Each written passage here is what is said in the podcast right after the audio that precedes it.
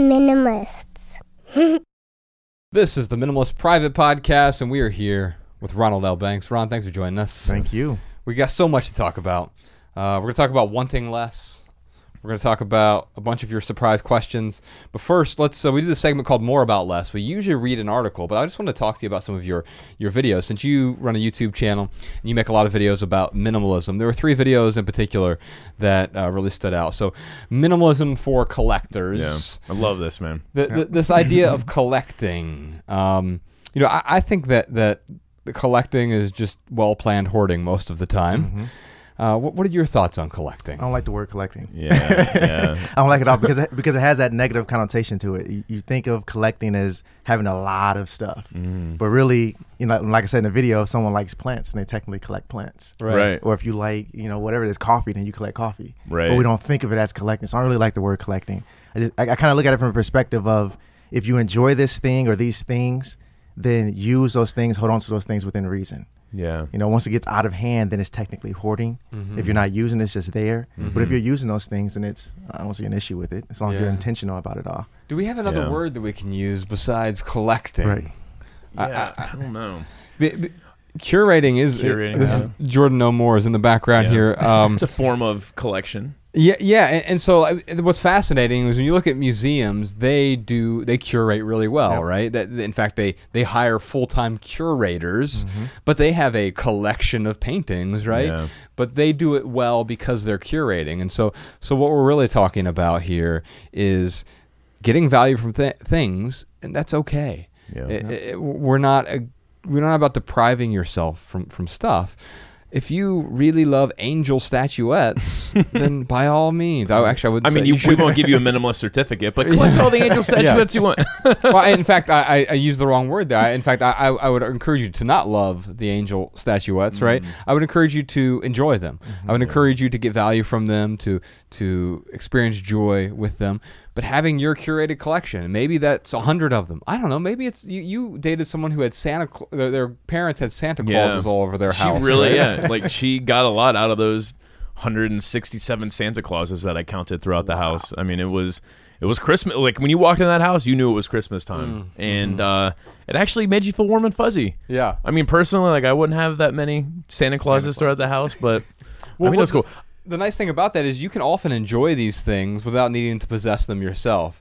You know, when, Yeah. when we go to uh, take Ella, my daughter, to like the to see Christmas lights or something, I don't have to own all those Christmas lights. Mm-hmm. I can go somewhere, have access to them, still have the experience. By the way, the professionals do it way better than I would ever Mm-hmm. do, uh, and the same is true with with a lot of the things that we have. I don't have to have a Picasso painting in order to enjoy it. I can go to a museum, Mm-hmm. and they've curated that collection for me.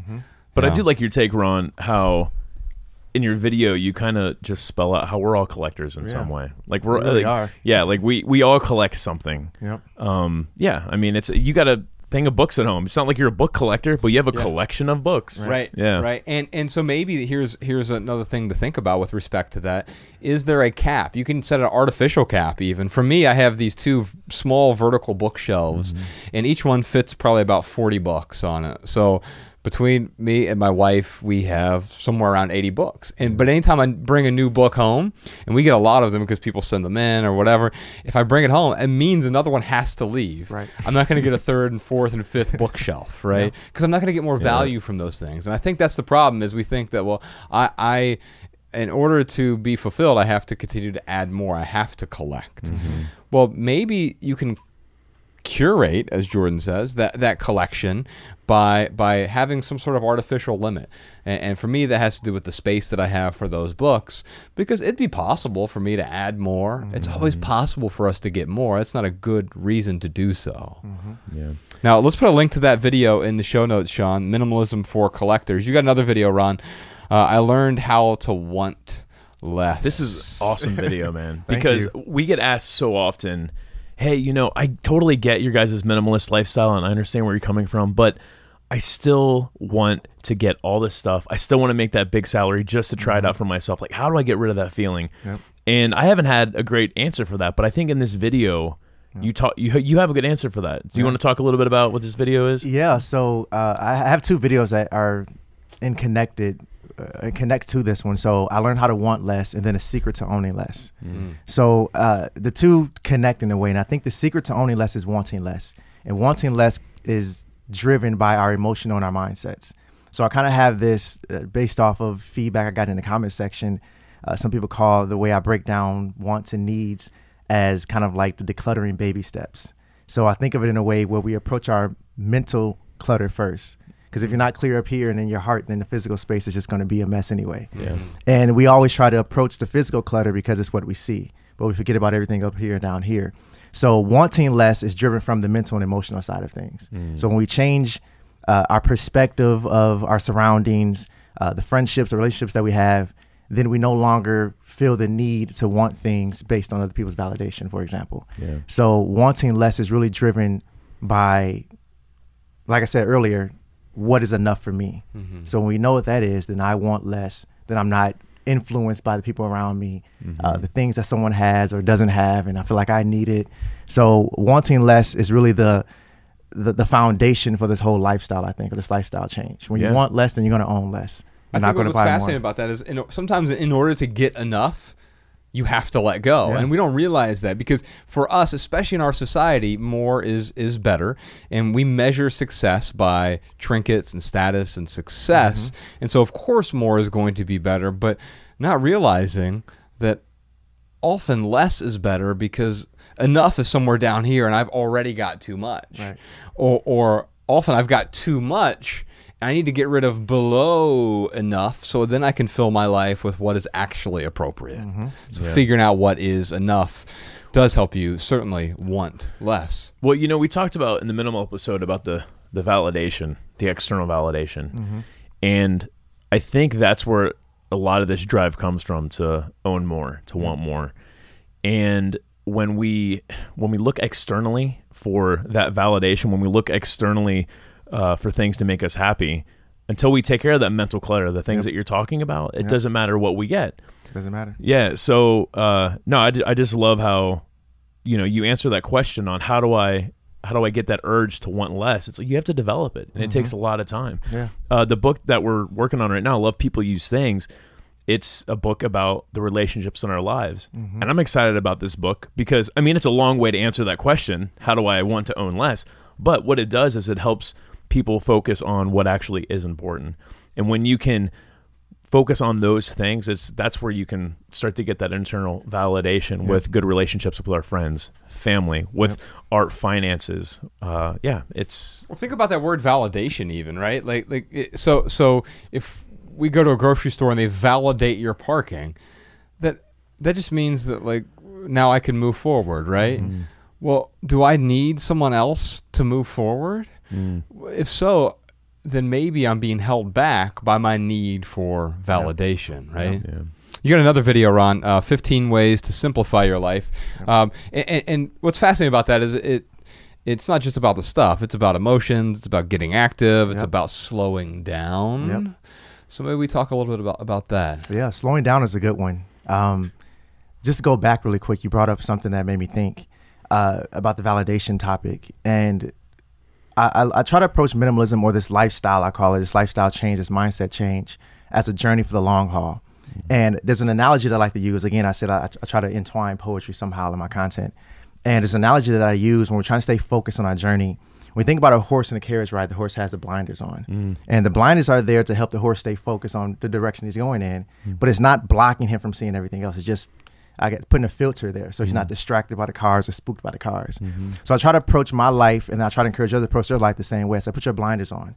So you see where you're headed. I mean, you see everything in your peripherals, but they're not distracting you. And those blinders are more so the mental block, the emotional block, the physical block from not allowing those other things to distract where you want to head in your life. And So- sometimes those blinders just involve like not opening the magazine Yep. and being bombarded with, Yep. with 50 ads before you even get to the first article. Yeah. Uh, i i and so there are these things that we can cut out of our lives that allow us to not be interrupted by these distractions, Yep, right? Exactly. And I think when we talk about slowing down now, uh, you know, there, it's ironic when people say slow down, they think about eating slowly or walking slowly, you think slow motion, but it's really being mindful and intentional about every action you take.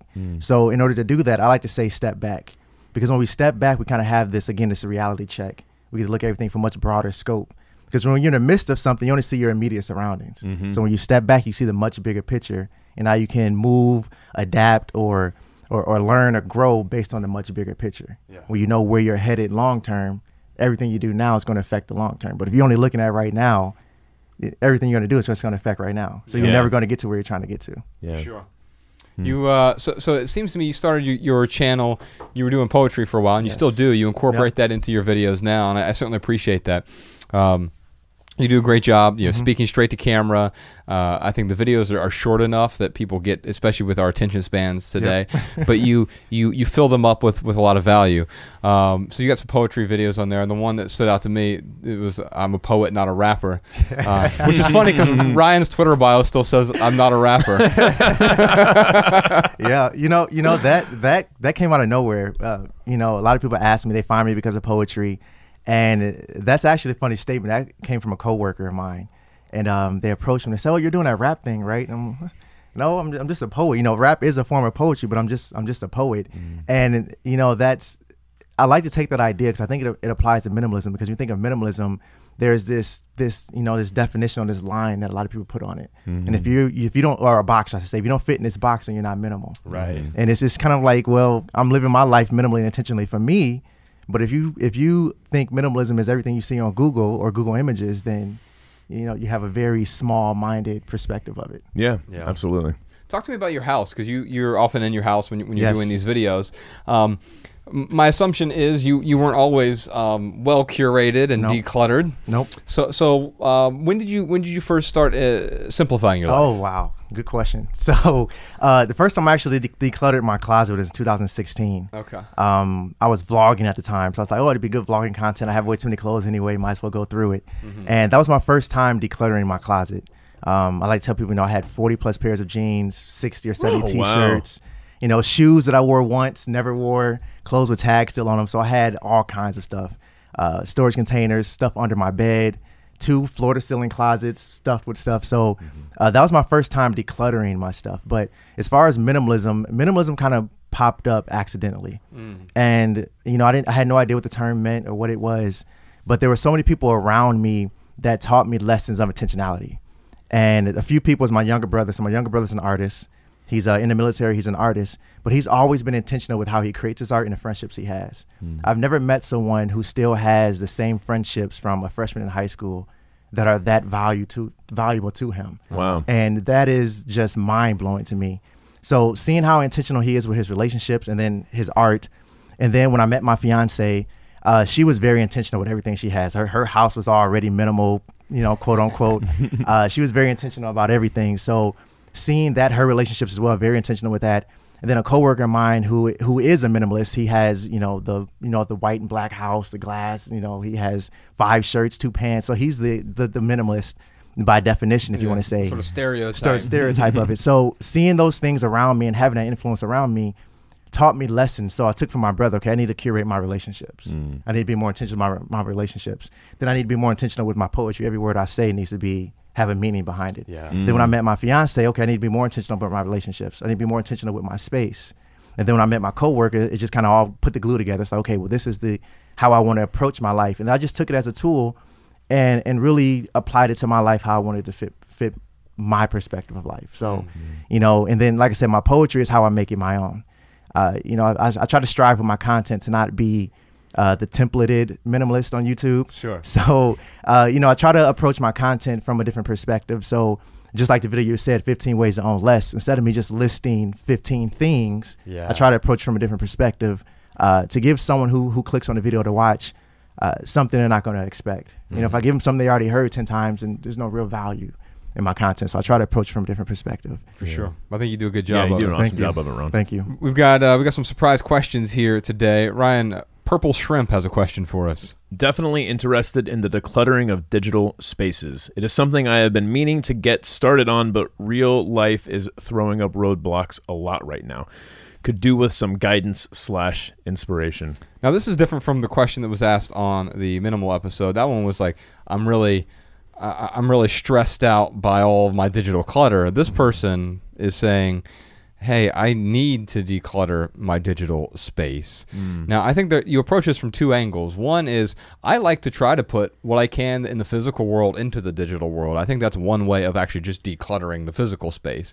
If I can take a picture of something and then store that in the cloud intentionally, maybe I don't need the thing anymore to, to mm-hmm. trigger the memories in me. Obviously, our memories aren't in our things, they're in us, but sometimes those things or photos of things can trigger the memories.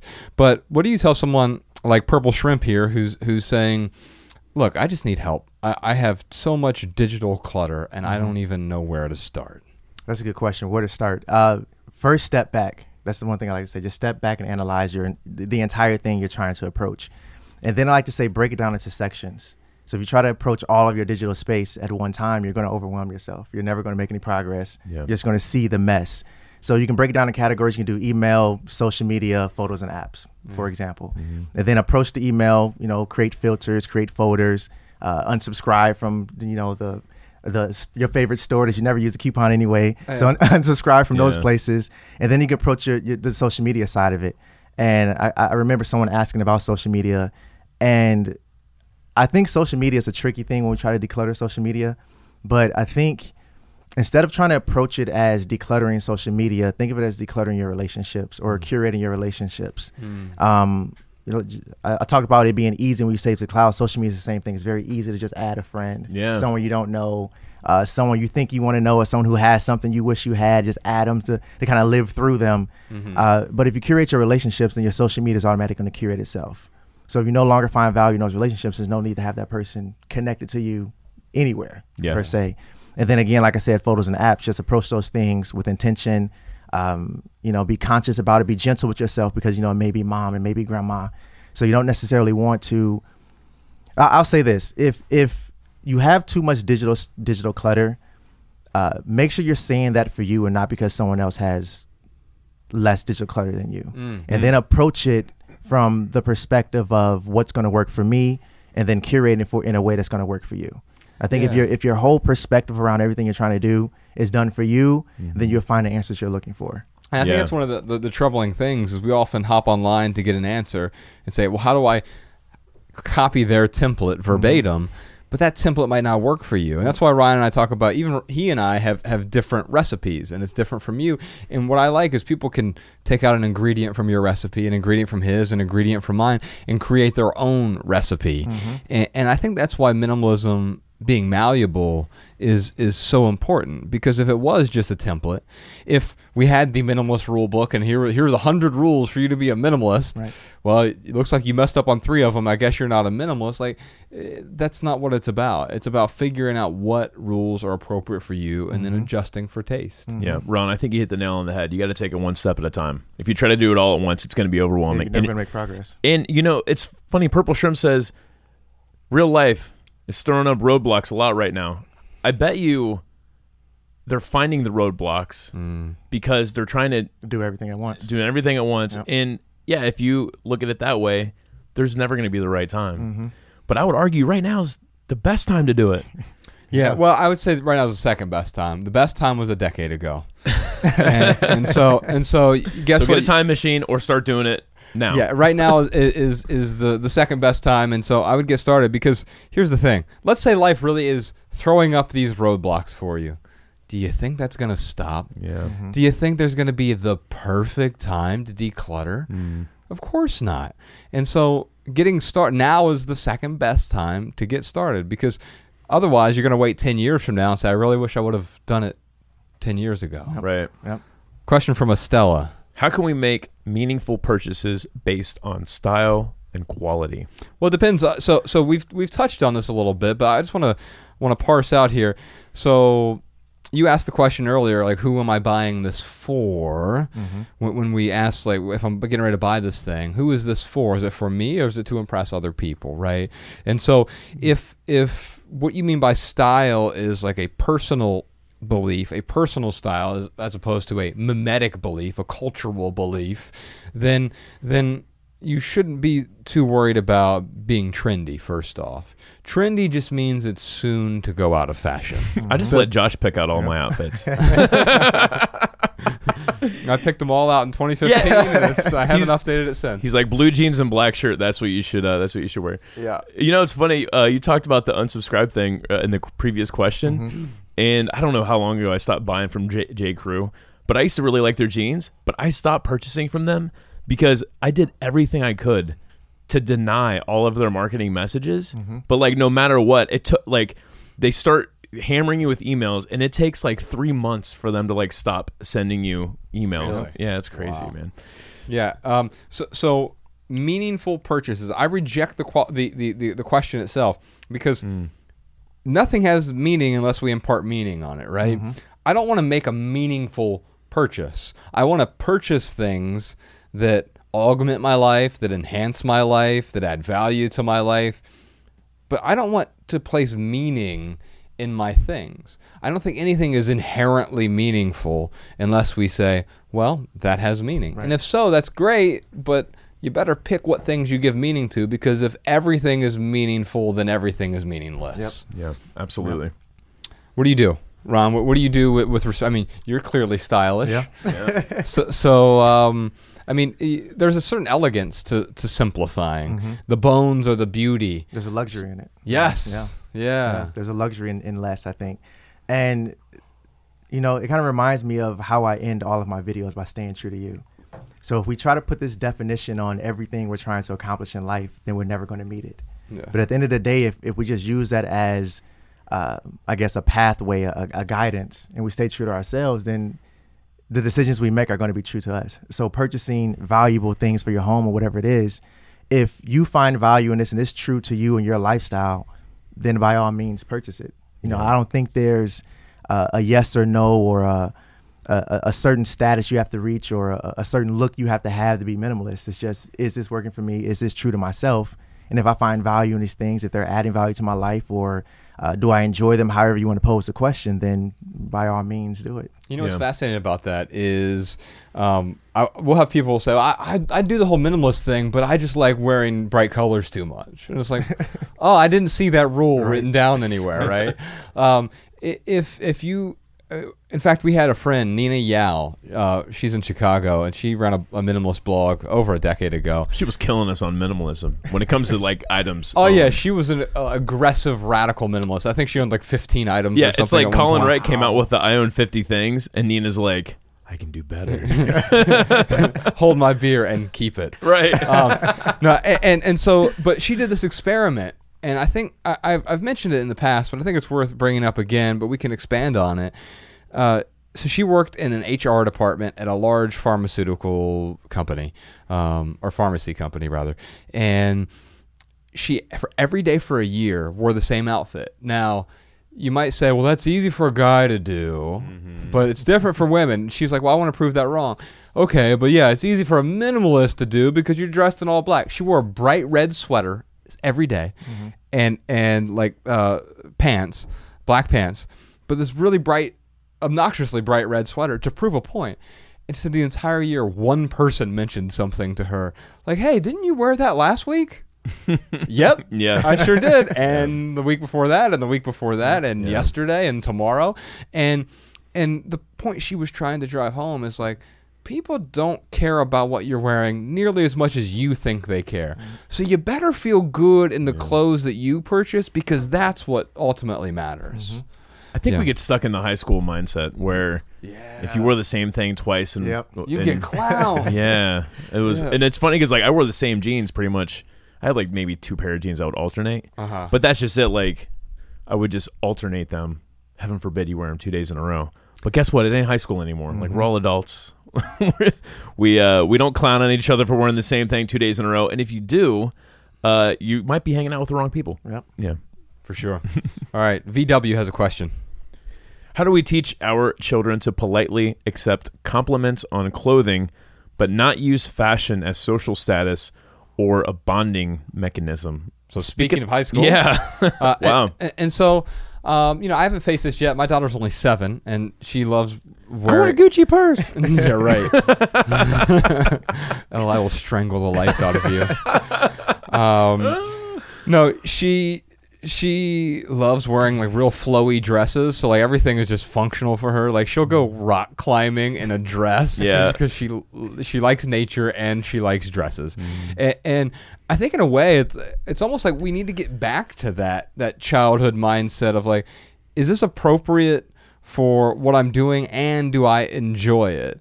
And now as parents, we have to steer Elle in the right direction. Like, hey, young lady, go put some underwear on.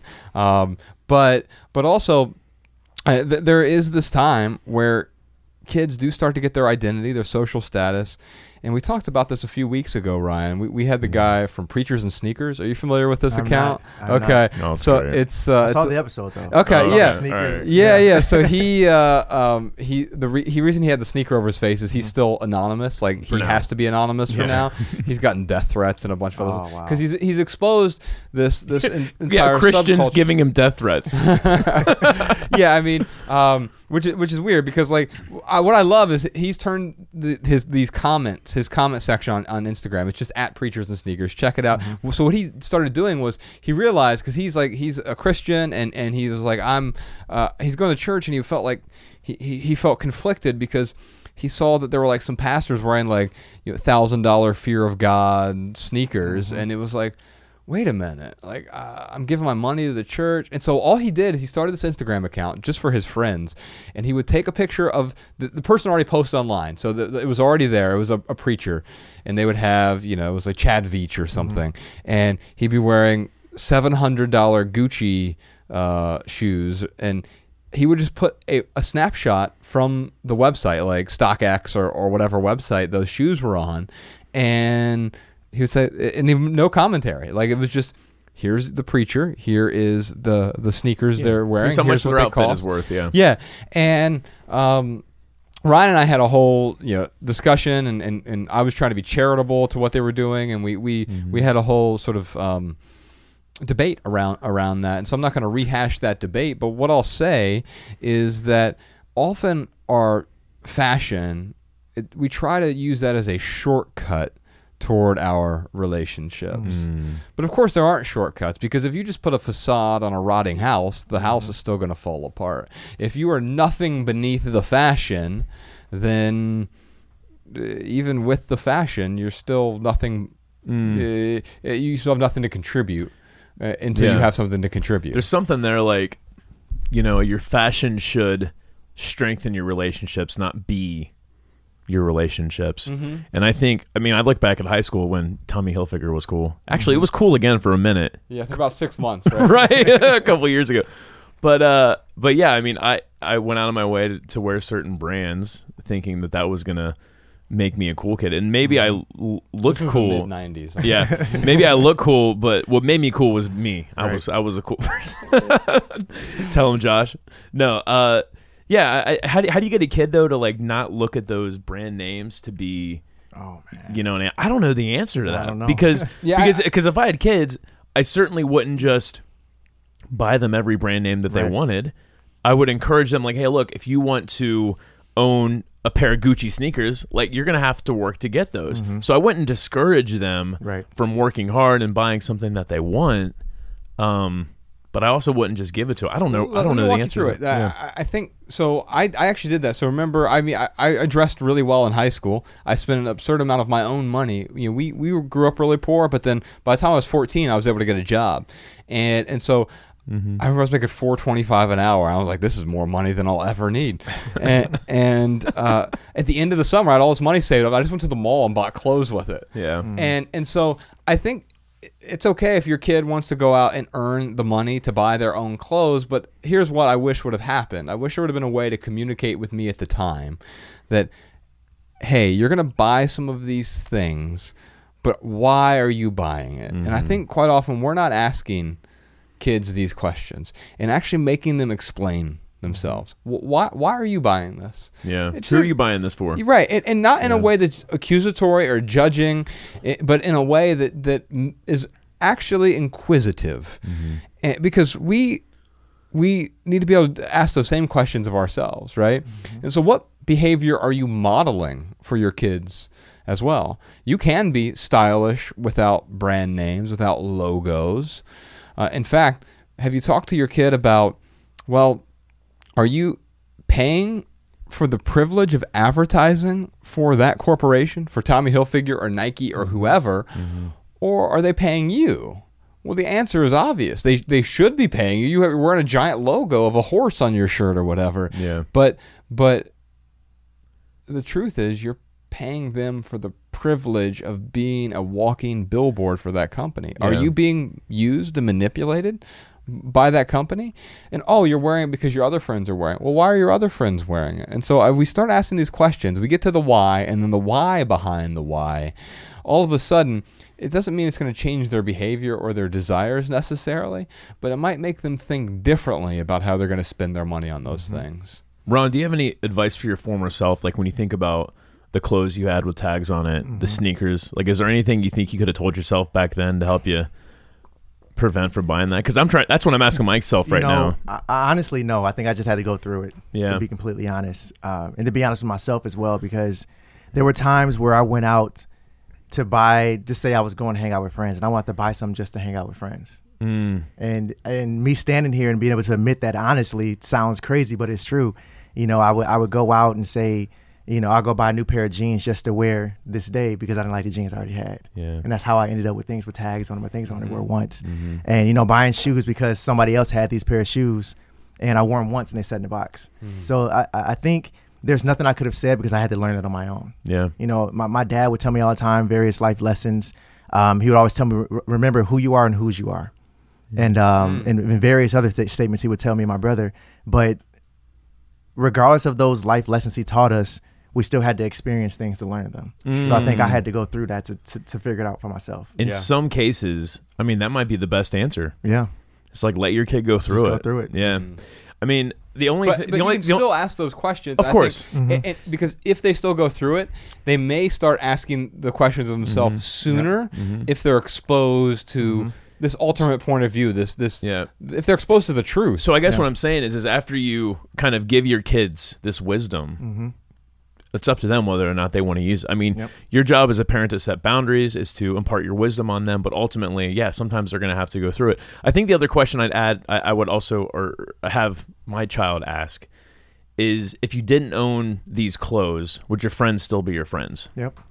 because I think maybe that might have maybe done something for me when I, when I was in high school. But I I kind of look at it like you do, Ron. Like in high school, I don't think it doesn't matter what you would have told me. I'd have been mm-hmm. like, no, I'm going to spend 120 dollars on these Tommy Hilfiger jeans because that's what everyone else is wearing. Yep. But the truth is that your friends would have been your friends. Absolutely. And, and you know, I think about you know our little group. We we there was four of us, um, me and Jerome, my brother, and then Ryan and his best friend Pacho. And we look like a Harvard diversity poster, um, and and and so like there there was there was the four of us, and like Jerome was probably by default the coolest of the group, Yeah. but he never wore. Uh, he didn't care about brand. He would often wear He my didn't. shirt. He never cared about. That is so he true. wore Levi's. It was you, me, and Pacho who always yeah, cared. and he wore he, he wore like like baggy T-shirts from uh, Walmart or Big Bear or wherever. He could right? get away with that because he could kick anyone's ass. In right. That's yeah, that's just true. But but so my, my point is that like that's actually what cool used to be. When Mm. you go back, look at the Rolling Stones. You couldn't say what brand Mm-hmm. of anything. They were like the, the super. You know, they were the cool peer, people of their period, right? Mm-hmm. And you move forward, and even. You, you you look at early uh, hip hop culture, you couldn't go and, and figure out what the brands were. It wasn't until very recently that we we started valuing brands and branding. I mean, think about that term, branding. Yeah. That's what we do to cattle, and yet we're doing it to ourselves.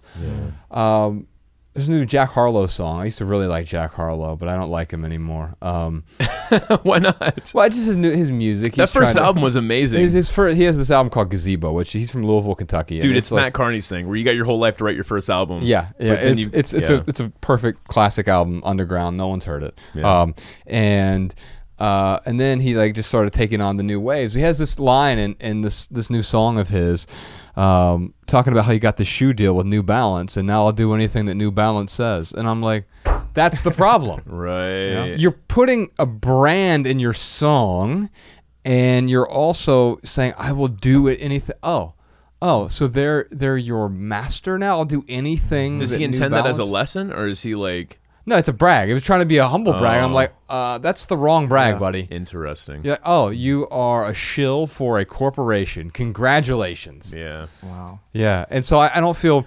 Uh, I, I, I I look at anyone who embodied cool previous to recently, Mm-hmm. and and there was it was never about the clothing they wore. The clothing was cool because of the person who was wearing it. The Mm-hmm. person wasn't cool because of the clothes they were wearing. Yeah. And I think it's helping your kid understand that distinction. Matt has a question for us. I'm a uni student in the UK and I've started decluttering. However, I still have the leftover pile. Leftovers in quotes here. Mm. What's the best way to get rid of the final random items that just lie around like notes or books you read as a child? If you're me, you just let your best friend sneak the boxes out of your house when you're not looking. you remember that? Well, we, we I got that idea from Colin, our friend Colin Wright, um, who was in our first documentary. He's the guy who introduced us to minimalism. And when he first became a minimalist back in like 08, 07, somewhere in there, he he had what he called a yard sale room in his house that he was or his condo that he was moving out of. And it was a front room in his house. And anytime friends came over, he said, "Hey, I have boxes in there." You can take whatever you want, just don't show it to me before you leave. I don't want to know about it. Mm-hmm. Everything I've in there, I've decided to let go of. That was his leftover pile. Now, leftover is an interesting word here, right? That, mm-hmm. that Matt is saying leftover pile because if I think about food, leftover sometimes taste better the second day, mm-hmm. but they're usually worse, right? If you have this really great meal and then you put it in the fridge and wait a day or two, it's usually not better than before. There, there's uh, the uh, there's the rare exception, and so I think about that with the stuff as well. You bought these things because it was delicious to you at the time, Yep. but it's probably not delicious to you anymore. Yeah. And so now you have to just give yourself permission to let go. But how does how does Matt do that? I, I, I think I like how you said you called out leftover, and I'm looking at it from the perspective of maybe he's ready to declutter, but he's not ready to let go. Mm-hmm. And I think let go and declutter are two different things. And he mentioned there were books from his childhood, so that childhood piece of it he still has a connection to. Yeah. So he's decluttered it mentally, but he's not ready to physically let it go. Or the other way, he's decluttered it, but not ready to mentally let it go. So I think, uh, like you said, you have to step back, give yourself permission to let it go, but also understand that you know you're not. If you let go of the item, not letting go of your childhood, and I think that's where he has to draw the line between. yeah. Yeah. So if he has that that uh that hesitation there, he has to figure out what's what's driving that, what's holding on, causing him to hold on to those items, and then figure out how to let go of that piece of it. Yeah. I mean, pick a, a note or a book or whatever from your childhood. Pick one thing, snap a picture of it, Mm-hmm. and then let it go. See how it makes you feel. I mean, that's what I did with some of my stuff. Mm-hmm. And I realized that it didn't hurt nearly as bad as what I anticipated. Yep. And that gave me the leverage to let go of more. But uh, I did have a leftover pile with like donations. And I was just like lazy and didn't like bring him to the donation store right away. and Josh would come over and hang out. And then he'd leave, and I noticed like a couple boxes were missing. so he was a great friend because he would take my donation stuff that was in the pile and go bring it to the donation store. Which actually wasn't a whole lot, wasn't more work for me because I already had like a donation thing in the back of my car, so it was like I'm going there anyway. I'll just take these with me. Right. And um, uh, I was talking to my friend Annie. You remember, you know Annie? Yeah, yeah. Um, uh, this weekend, and we were talking about relationships and you know letting go of toxic relationships, and sometimes relationships become toxic after the end of the relationship because it is weighing on your mind in, in some way. I think the same is true with our stuff, and and I think with relationships we often yearn for closure, as though like that's some magical fix. Closure doesn't actually fix anything for you, but we feel like we need it in order to to move on. We mistake Yeah. closure with moving on.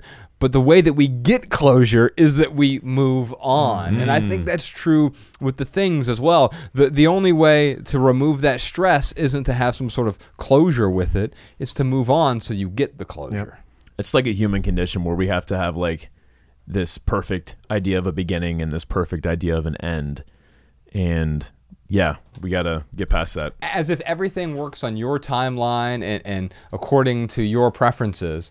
Of course not. The world does not you know, bend to your will that way. Right. And so the way that we can do it is we can we can move on without waiting for that closure. Lydia wants to know Is there any stuff that you have found you truly need but wish you didn't. Pants. That's definitely. She says, do you have any necessary items you have but really want to get rid of? Mm. Yeah, I, I mean, so those are two separate questions. Is, there anything that that um, is stuff you found you truly need, but maybe wish you didn't? I'm going to change the question a little bit. I don't know if she'll reject this rephrasing of the question, but is there any stuff that you found you get value from? Because need isn't as perspectival as value, mm-hmm. right? With, with, with need, we all need shelter or clothes or, or or food, but there's this other middle category, what Ryan and I call non-essential items. We say everything you own can fit in three piles: essential, non-essential, junk. Mm-hmm. Non-essential are those things that that add value to our lives, but we could get by without them. I have a couch in my house. Mm-hmm. I could live without it, but I do get value from it, and so I have it. Now, unfortunately, most of the things we own are junk. 90% of the things we own in America are, are junk. The average household has 300,000 items in it, and most of that stuff is actually getting in the way of those things that will that will bring value to us. And so, if I were to look and say, are there any non-essential items that uh, that I have, but wish I didn't have? And the answer to that's no. Because Yeah. if so, I'd get rid of it Mm-hmm. Yeah.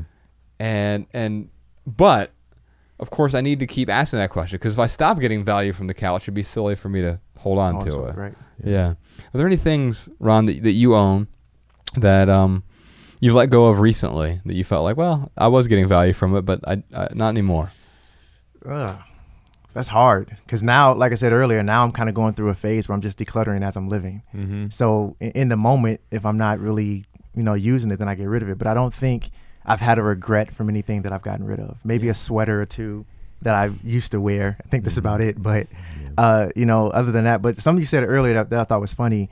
Uh, you said how Ryan would take things out of your your house when you weren't paying attention. Yeah. And um, she actually did that to me early on in our relationship. No Uh, yeah, so I would I would actually buy picture frames, and Oh wow. um, you know, I, was, I just had this weird thing about vintage picture frames that, you know, one day I put my poetry in and display my poetry. Yeah. Never did. Yeah. But, uh, you know, one day we were watching a movie and I was like, where are my picture frames? You know? And she's like, oh, I, I put them in the closet. I was cleaning earlier. And I just said, okay. And then little did I know, she she took them and took them to Goodwill and they were gone for weeks before I even realized it. even So uh, I, I- just wanted to bring that up. But That's pretty funny. um, is there anything that I've that I've let go of that I you know wish I hadn't? You know, I'm going to say no. Besides maybe a sweater or two, um, you know, that I would wish I still had. But other than that, no. yeah. I know. I wish I had like this really sexy answer to this question, but like I, I mean, there's some I things really I wish I didn't need. Right. Or, or, or, you know, like air conditioning is something Right. that I, I grew up the first 18 years of my life without air conditioning, um, and I have never looked back ever since I've gotten air conditioning. But I, I, and I know I'm spoiled for that, but uh, for whatever reason, like it, it, there was there was like a, a mild trauma in my childhood of like not having much, and and so um, I've I've decided that like that's one thing that is a non-negotiable for me Yeah. could I? It, that, but that's one of those things. It's a non-essential. I could be perfectly fine without it. I don't use it all the time, obviously, but you know what? I do get value from it, and so I've decided to hold on to it. Yeah. It, if I had anything, I wish I didn't have, I wouldn't have it. Yeah. You know what I'm saying? So yeah, I, I don't agree with the preface of this question because yeah, if I found something, everything I have which is necessary, it it brings value to my life. So yeah, like uh, I you know what I hate? I hate flossing. I hate it, but I floss every day. But it's necessary. I, I, And it- and it- I make my, I make Bex my wife floss all the time, and she she only the I only time hate she does it is when she's around me. Flossing is the most like annoying little thing that I have to do every single day, but I don't you know, I wish I didn't have to do it like somehow our teeth magically clean themselves.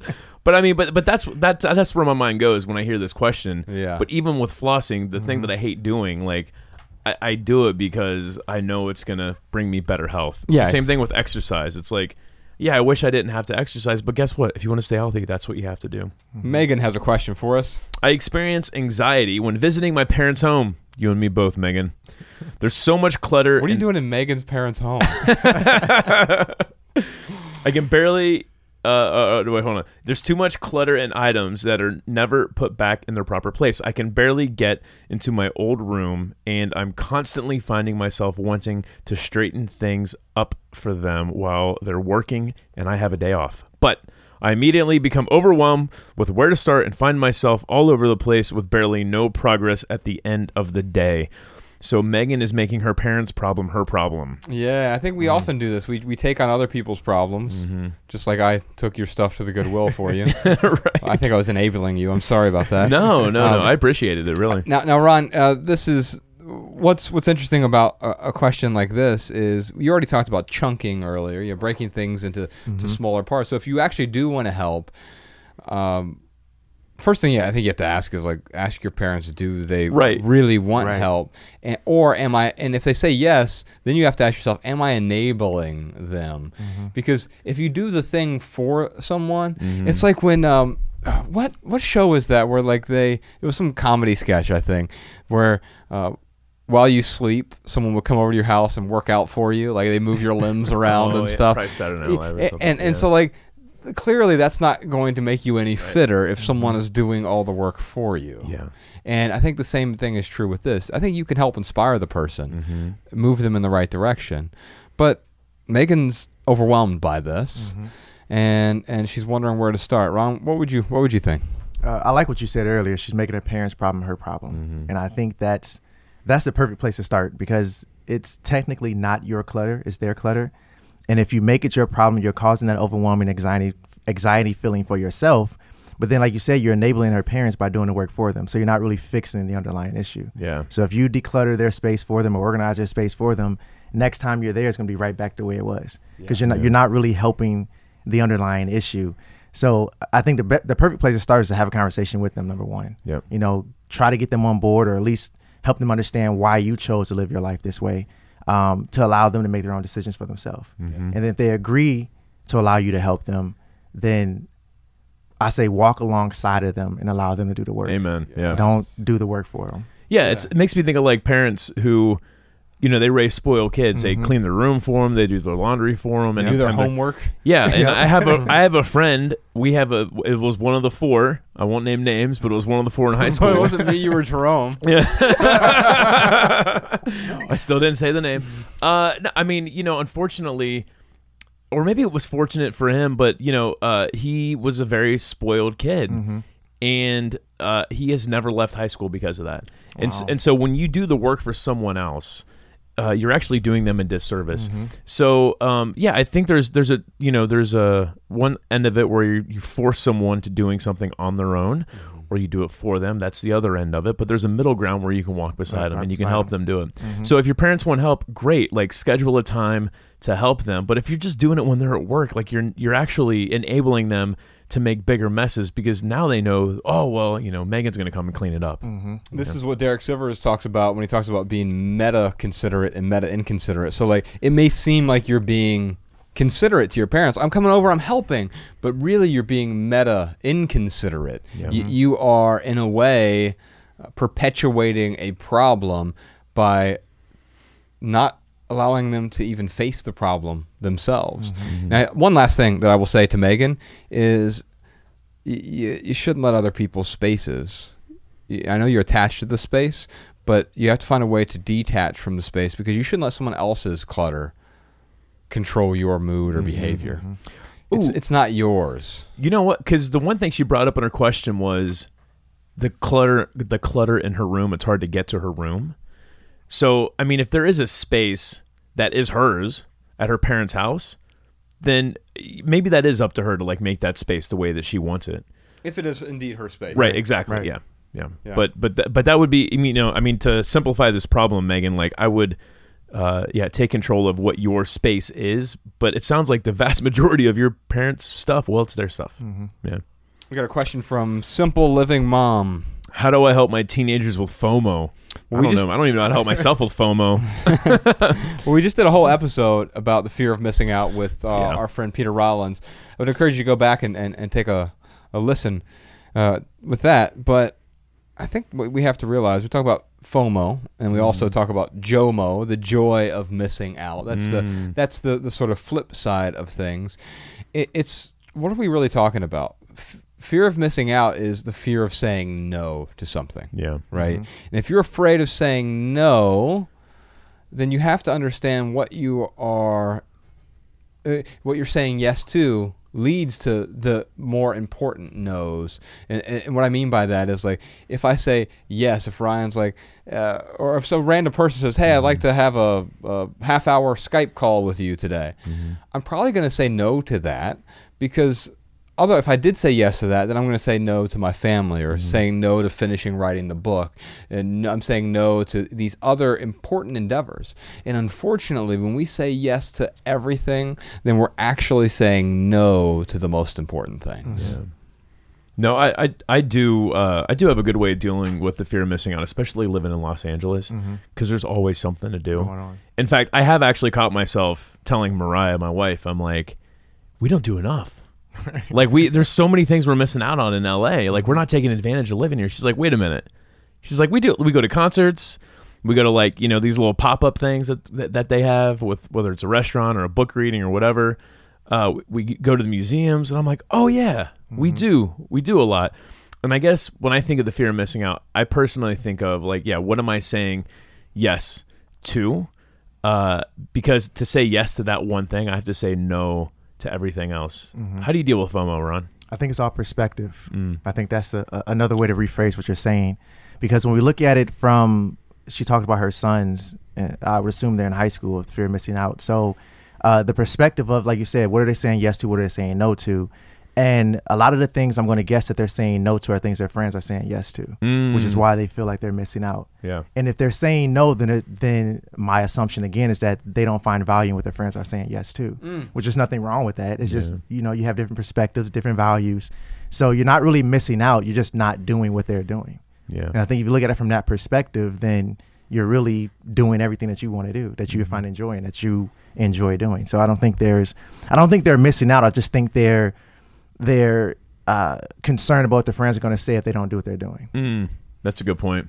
You know, I, the other thing too to think about, like right now, we all, all of us in this room are saying no to everything except this right here, and uh, I, I guess it's my way of kind of helping myself feel better about the fear of missing out because I'm always missing out on something. Right. And I think when you can accept the fact that you're actually missing out on about 99.9% of everything that's going on, uh, if you can accept that, then maybe it makes it a little bit easier to to not worry about it. Yep. We have another question here from Matt. It's also about FOMO. How do you deal with FOMO on social media? I struggle with constantly checking my different feeds. Is there a Marie Kondo method for social media? So, so the Marie Kondo method is I, I don't know if you can like fold your Twitter account.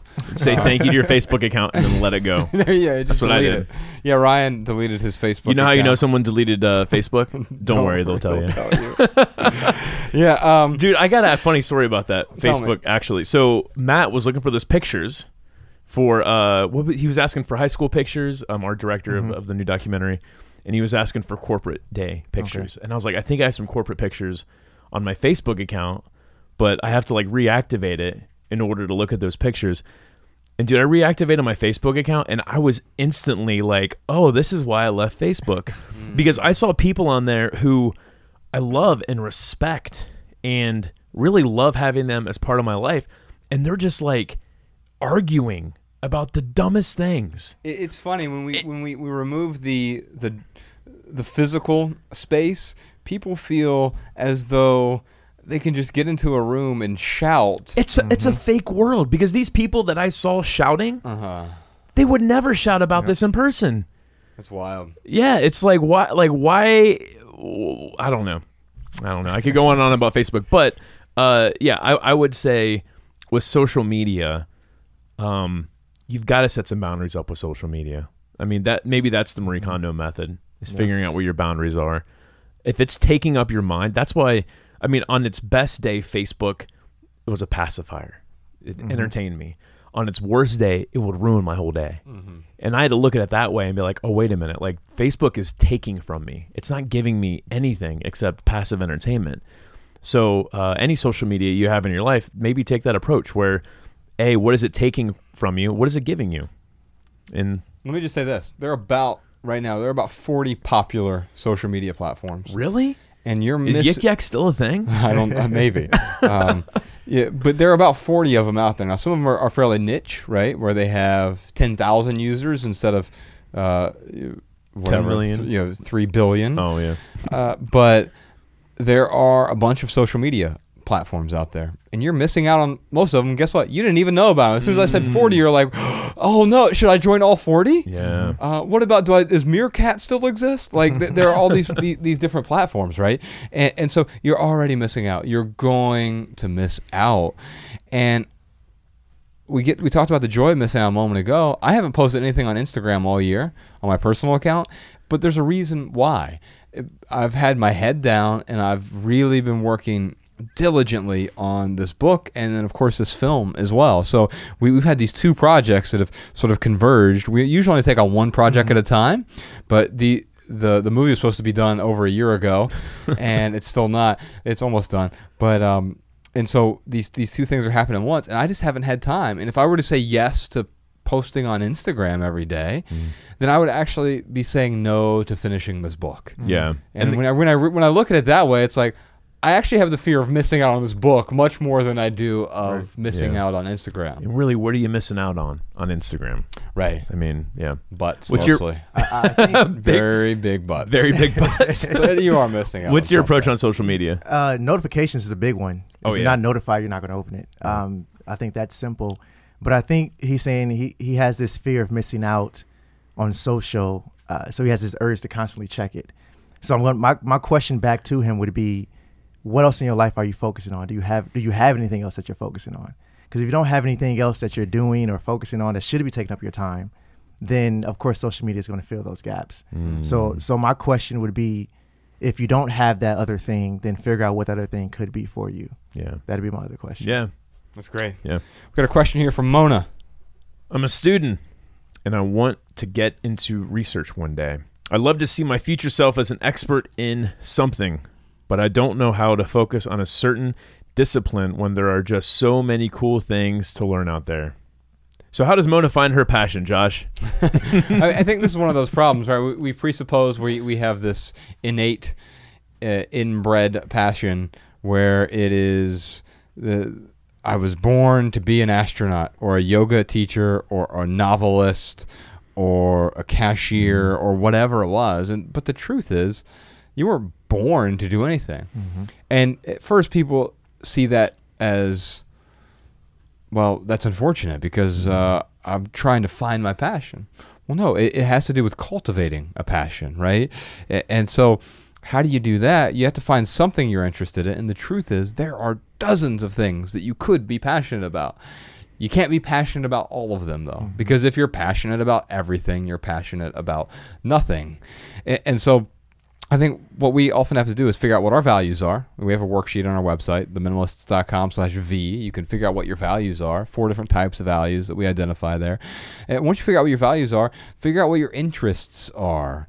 And I think your passions often uh, are at the confluence of your interests and, and your values. Mm-hmm. So if you figure out both of those things, th- then you'll start to figure out, okay, I could be passionate. I'm not passionate about this or this or this yet. Like I wasn't always passionate about writing. I was very interested in it though. I enjoyed reading a lot, and I. I enjoyed the storytelling aspect and what people could do, this sort of exchange of consciousness. And I realized that, oh, the real passion doesn't come from the first time I try and put a terrible sentence on a page. And you probably saw this with mm-hmm. poetry. It what it has to, to do with is you have to be willing to put in the work. You have to drudge through the drudgery. The real payoff, the real passion, comes after many hours are invested in the mm-hmm. craft, right? I, I agree, and, I- and I like how you said it's it's kind of the the intersect between your values and your interests, and that really made me think because I had to identify my core values for myself before I can move make progress on anything. And uh, my core values are poetry, creativity, simplicity, relationships, and health. Mm. And you know, there's subcategories that fall within that, like anything else. But because I know those core values, anything that I have an interest in is automatically going to align with those core values for me. So I think uh, to answer the question is kind of, uh, you know, just like you said, it's the intersect between the passions, the your passions, your values, and your interests. But then once you have those passions, you have to take action on the things that that are at the top of that list. Yeah. I think a lot of times we just try to look for a passion for the sake of conversation. Oh, I'm Mm. passionate about this. What do you do? Yeah. I'm passionate about that. What do you do? But we, t- we don't take action on any of it. So I think th- the true passion is what you're taking action on. But to find that, like you said, it's the intersect between your values and your interests. And by the way, realize that you know this is a long life, and if you are you're, you're a student right now, let's assume you're about 20, you can be passionate about something and master it over the next decade. But that doesn't mean it has to be your lifelong passion either. It, it may mean that you walk away from it at some point. Derek Sivers, who we've talked about a couple times today, this is a, another really great example. He was a musician, a full-time musician, made tons of uh, uh, friends and, and, and music in that scene. And just recently, he, he realized like I was still identifying as, as a musician, but I wasn't playing any music. So I had to let go of identifying myself that way and realizing I'm a writer now. He's been writing books for over a decade. He was an entrepreneur before that. And so like your passion will likely change over time. Mm-hmm. Yeah. And you can potentially pick up new ones in the future, but it's about identifying that one that you want to cultivate right now. Mm-hmm. And guess what? If you start cultivating it and you're you're drudging through the drudgery and, and you end up on the other side and you're like, you know what? I wrote that novel. It turns out I'm not passionate about being a novelist. Mm-hmm. That's okay. Yeah. That's good news actually. You figured it out. No need to hold on to it. Let go. Find the next interest that you can cultivate into a passion. Yeah, I think uh, the human condition, uh, we get to a point where we master something. And once we master it, once we become an expert, we look for the next thing. So just wanting to become an expert in something isn't, that's not the answer to life. I mean, just to, to add to what you guys say or to, to emphasize what you guys are saying is it's that process of getting to be an expert. Like that's what you really have to learn how to enjoy. Actually, you know, I do think there are people out there who maybe they were born to be whatever, right? Yeah, Dave Chappelle. Yeah, sure. but you know, I'm I'm a little weary of even that group of people. Which I, again, they're out there. It's the exception. It's not the rule. Right. Like, what if all of a sudden, like Dave Chappelle can't do comedy anymore? Right. Yeah. Like now what?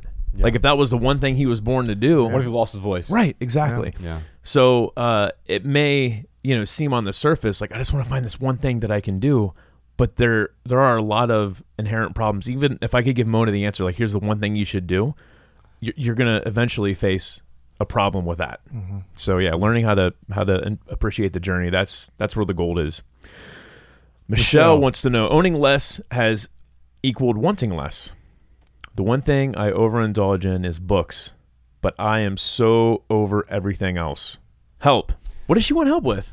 Overindulging in books or Yeah, not well- wanting anything? No, so here's the thing. I, I'm I'm with you all the way up until the overindulge part, right? Like I want you to indulge in books. Yeah. If you really get joy from those books, if they're they're serving a purpose in your life, but overindulging, I'm against in all aspects of life. I don't want you to overindulge because overindulging is by definition a negative thing. Mm. So so the question would be, we've talked about enough already. So mm-hmm. what is enough indulging in, in these books? Because I think here's the problem with books. I used to have about two thousand books. Ryan remembers coming over to my large mm-hmm. suburban house, and I had this this giant uh, my dad's old bookcase, and I had other I had other bookcases. And the problem with some the, books had books on them, so some of them had magazines on them. yeah, yeah. uh, and, and so I, I I looked at these bookcases when I started decluttering my stuff, and I realized, like, wait a minute, I have two thousand books, only some of which I've actually read. And if I'm honest with myself, I don't intend to read these. These are like these someday. Well, I'll get to that someday. Mm-hmm. Well, of course, someday never arrives. It's not a day of the week. And, and so it's this hypothetical, non existent, far off future. And it's like, well, if I'm holding on to everything for someday, then that someday is never going to mm-hmm. arrive. Mm-hmm. And, and so I gave myself permission to let go because I was really, I was holding on to them as just in case items, right? If you get value from your books, great. But I know I was holding on to old calculus textbooks from high school and it's like, well, or uh, college or whatever. And I was like, wait a minute. First of all, I don't even have a college degree. Why do I have a college textbook? Uh, and, and and I'm holding on to these things to either a someday, just in case, or b someone comes over, look how smart I am. Right. I have two thousand books. It was a status symbol, right? Yeah. And if that's that's overindulging, that's indulging for the wrong Yep. reasons. That's what I was just thinking too, the status part of it. And I, I completely agree with everything you're saying. If she enjoys books, enjoy books. There's nothing wrong with that. Uh, you know, but everything has a reason. So uh, as long as you're not create uh, as long as you're not allowing that overindulgence to be uh, your new focus in life, Mhm. then I don't think there's an issue with her just enjoying books. I totally Not at agree. all. I mean, again, we said this earlier, but when you start to simplify and you start to give up things, Mhm. it is to make room for other things. Yep. And if she's giving up, you know, her her life of yesteryear so she could read more and indulge more in books, then great. Like she's doing what she's passionate about. I mean, Yeah. it's okay to be passionate about reading books. It's okay to be passionate about angel statuettes. Um, Santa Claus. yeah, exactly. And Santa Clauses, exactly. we, got, Um, we got one more question here from Josephine. all right, what keeps you in the flow of letting go consistently? When life gets busy, I struggle to balance my changing values and my commitment to downsizing takes a backseat when it's backseat when at certain times. What keeps you going? So uh, I'll tell you, for me, it was watching Hoarders. that was some inspiration to let go. I had this bookshelf that had it had room for all the books I had, Uh huh. but I was like, I don't need half of these books. Yeah. Um, but yeah, I mean, we do. I do have to find ways personally to stay motivated to continue down this journey. Um, I mean, I, I kind of say it tongue in cheek, but actually, it really did help me. It, Mariah and I went through a declutter. Now, I only got like a donation box worth of stuff, but it did give us a little bit of motivation to go through and start to declutter some stuff. But h- how do you stay uh, on, on that, I, on I think track? I think was two part answer I want to give. One part is like I said earlier, decluttering as I'm living. So I, Yeah. I, I try to just approach it every day versus in in large chunks Mm. uh, throughout the week or throughout the month. So that helps me stay motivated throughout it all too. But also look at the much bigger picture of what I'm trying to do overall with my life. Mm. I know both of us were interested in traveling, so we have a lot of stuff and we have a lot to manage, and we have lots to manage, and we can't we don't have the time to travel. Mhm. So I think when you look, when you have a bigger picture or um, a much bigger thing you're trying to accomplish, then it's going to help drive the smaller actions you need to do to get there. Yeah. So whatever that thing is for her, um, you know, being able to entertain in your home, then that's going to drive the action of maintaining your home. Yeah. Or if it's to travel like like mine is, then it's going to drive the the little actions of not having so much to manage, so you have the time to travel. I love that, man. So it's like, how are you using minimalism as a tool Yep. to enhance your life? Like, what is it helping you work towards? Mm-hmm. Because minimalism in itself, like we said, it's not this destination. not. And if you do have it as this decluttering destination, then guess what? You get to a point where you get decluttered. Right. Now what? Yeah, when Yeah. when whenever my wife and I are making dinner, and I learned this from my mom many many years ago, is you, you clean as you go, right? And what you're talking about is sort of cleaning your life, keeping your mm-hmm. life clean as you go, so that mm-hmm. at the end of the night you're not, or at the end of the week or whatever, you're not dealing with these this metaphorical pile of, mm-hmm. of dishes, right? It's it's the same thing. Is if you do it while you go. Now it might mean Josephine, if you're in this position right now where you've got that metaphorical pile of dishes that's that's crowding your life, yeah, you're gonna have to tackle those first. But then going forward, you let go as you live, then you have the opportunity to keep it in the state that you have created once you get rid of this this excess clutter. Yep. That's the best habit I picked up from you, man.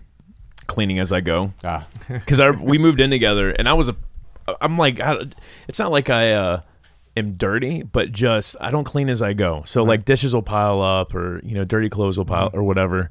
And uh, when Josh and I moved in with each other, I was like, all right, in order for this to work, like I know Josh is OCD, so I'm gonna have to keep things tidy. Right. But dude, I'm so glad I picked that up because I don't know if I would have done that if I didn't live with you. You know? I think Ron, that that works. Uh, I love your advice there of, of letting go a, as as you live because we often think of it as a separate thing. Like I'll live my life and then uh, I'm going to accumulate all this stuff and then I'll Yep. figure it out eventually. Yep. That's a huge stressor. Mm-hmm. And why deal with that stressor if you can, you know, eh, what's the Tony Robbins thing? If you you want to kill Godzilla when it's an egg, not when it's taken over Yep. the city. Yep. And uh, uh, I, I think that's what you're doing there. You, you're, you're tackling it when it's so much easier to handle. It's not easy necessarily, but it's easier to handle now than it will be a month from Later now. on. Yep. Yeah. I completely agree. Ron, I want to thank you for being here today, Oh, brother. Yeah, thank man. you. Thanks for having me. You're This has been man. great. Thank you. Uh, make sure you follow him on social media. If you're on social media, you can find him. I'm Ron Banks, right? Yes. On all social media platforms. We'll also put a link to his YouTube channel in the show notes. Also, the videos that we talked about. Anywhere else we should send folks? Uh, no. Well, I have a podcast. I'm meant to mention that. yeah. All right, Yeah, so cool. Tell me about it. Uh, so my podcast is Where Do I Start? Uh, a question that um I usually get in the comment section of my videos is Mm. Where do I start with this or where do I start with that? So uh, my podcast is titled Where Do I Start? And I, I try to answer questions um, that I get in the comment section or questions that I may think others may have, but in a more uh, in-depth or uh, direct way that you can't necessarily do on YouTube. So um, I break down things on how to hit the reset button, um, you know, uh, the luxury and less, different things like that, and I try to break down the conversation deeper than just you know here's four tips. Mm. And um, so yeah, where do I start? Just answer those questions on where to start with decluttering, where to start with life, where to start with I love you know that. money, different things like that. So yeah. Because there's yeah, there's so many different things when it comes to minimalism that we do need to start. Exactly. Yeah, And I also like yeah. this too. It plays into my poetry. Again, like I said, everything plays into my poetry. So the question, where do I start, is the question that others are posing to me, but it's also the question that I'm posing out to everyone else. Where do I start by answering your question, or where do I start with this story? So it kind of has a wordplay to it as well. Mm. So you'll notice that throughout my content. Oh, there's that's always, great, man. There's always wordplay. I That's dig awesome. that. Yeah. Yeah. Sean, let's put a link to that in the show notes. Let's also put it in the, the minimal episode as well. And uh, yeah, we'll go from there. Ron, thank you so much. Thank you. Appreciate, you. it. All right, y'all. Love people. Use things. We'll see you next time. Thanks, patrons. Couldn't do it without you. The Minimalists.